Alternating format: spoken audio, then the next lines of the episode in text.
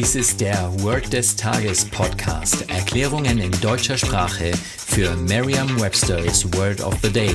Eine Produktion der Language Mining Company. Mehr Informationen unter www.languageminingcompany.com-podcast.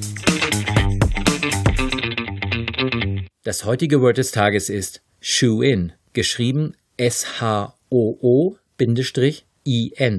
Eine englische Definition ist someone or something that will win easily or is certain to win. Eine Übersetzung ins Deutsche ist so viel wie der sichere Gewinner oder der Favorit. Hier ein Beispielsatz aus Merriam-Webster's Learner's Dictionary.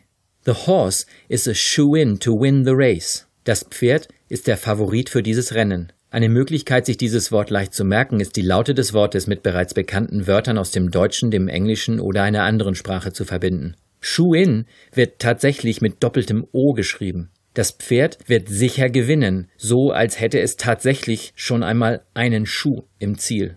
Legen Sie ganz besonders viel Wert auf das doppelte O. Denken Sie zum Beispiel an ein Pferd, das ganz klar weiter vorn steht als die anderen Pferde und über dem Pferd steht das Wort Shoe-in. Sagen Sie jetzt noch einmal den Beispielsatz. The horse is a shoe-in to win the race. Vertrauen Sie dabei auf Ihre Vorstellungskraft. Je intensiver Sie sich die Situation vorstellen, desto länger bleibt die Bedeutung des Wortes und des ganzen Satzes in Ihrem Gedächtnis. Das war Word des Tages mit Carsten Peters von der Language Mining Company. Mehr Informationen unter www.languageminingcompany.com-podcast.